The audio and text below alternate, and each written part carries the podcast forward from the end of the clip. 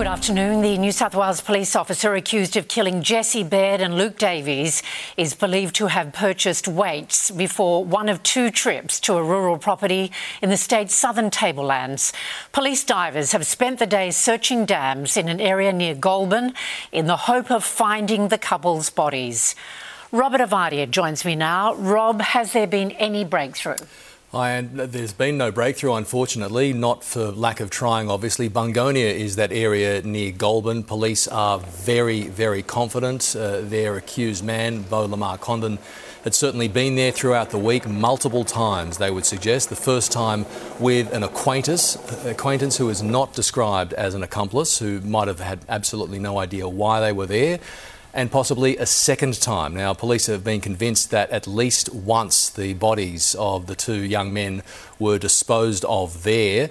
Their problem is that uh, they believe their accused returned to the property a second time, may well have relocated uh, their bodies because he didn't trust the acquaintance who might have become suspicious uh, of his behaviour. Now, uh, he picked up that acquaintance in Sydney. They drove to that area, and from what we understand today from the Deputy Commissioner Dave Hudson, they accessed uh, materials uh, at Bunnings in Goulburn. The angle grinder was used to sever a padlock um, from the gate of those, that particular rural property, and subsequently, that um, padlock was replaced with a padlock purchased from um, the hardware store. Now, Rob, police have shared details about what they believe happened in Paddington. They have, and they can't be sure. And you have to keep in mind that as this was playing out in real time, there is a difference between what police heard, uh, sorry, what neighbours heard, and what police were aware of at the time. The suggestion is that there were multiple gunshots. Neighbours did hear that. That was not reported to police, unfortunately. That was Monday, so seven days uh, away uh, now at 9:50 a.m.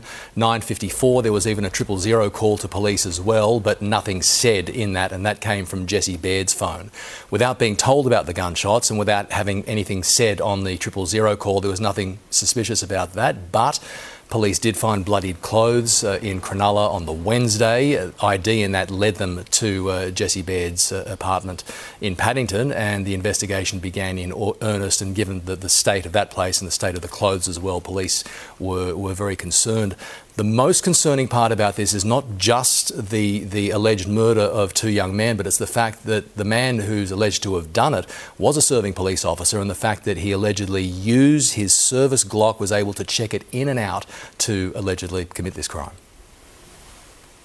It's a failure if someone has used their service firearm in the manner that's alleged. Our recruits are assessed by uh, psychologists, so that will form part of the investigations. And another peripheral part of the investigation, and will be the entry from Victoria Police. They have been called in to examine the safeguards around police being able to store and access their firearms. All right. Thank you very much for updating us, Robert Ovadia, reporting there. Confronting new video has emerged of an attempted gangland assassination at Campsie a few months ago. The target was ambushed in an underground car park, wounded in the head and chest, but amazingly survived. Natasha Squarey has the exclusive video. Well, this shooting was very well planned, but it didn't go exactly as the gang wanted. Their victim survived, and five months on, detectives are still hunting at least seven suspects. Vailina Kaloa was leaving his Campsie home with a friend on a Tuesday night last September when he was ambushed in his underground car park by two suspects. The gunman was armed with two handguns and fired at least 12 shots before he runs out of ammo. The 27 year old victim was hit in the chest and head. He crashes his car as he attempts to get away and then makes a run for it on foot. His friend wasn't injured. The number of shots, the time of day, 9:30 at night, it's horrendous. That evening, three cars were torched in Kingsgrove, Birrong and Berala. The following day, another getaway car was set alight in Agnes Banks, and a week later, this Nissan was found destroyed. The cars we know were driving in convoy at some stages. We know that um, the cars uh, had jerry cans inside them. It's believed the 27 year old was targeted for his alleged role in organised crime, but it's not yet clear why his attackers wanted him dead. But he's been here before, surviving another shooting in Merrylands in 2020. He refused to give police any information then, and this time it's no different. We'll have more exclusive pictures at 6 pm. Fire crews have managed to stop a blaze spreading to a stockpile of lithium ion batteries in Western Sydney. About 80 firefighters battled the blaze that erupted inside a factory at Rydalmere just after 7 this morning.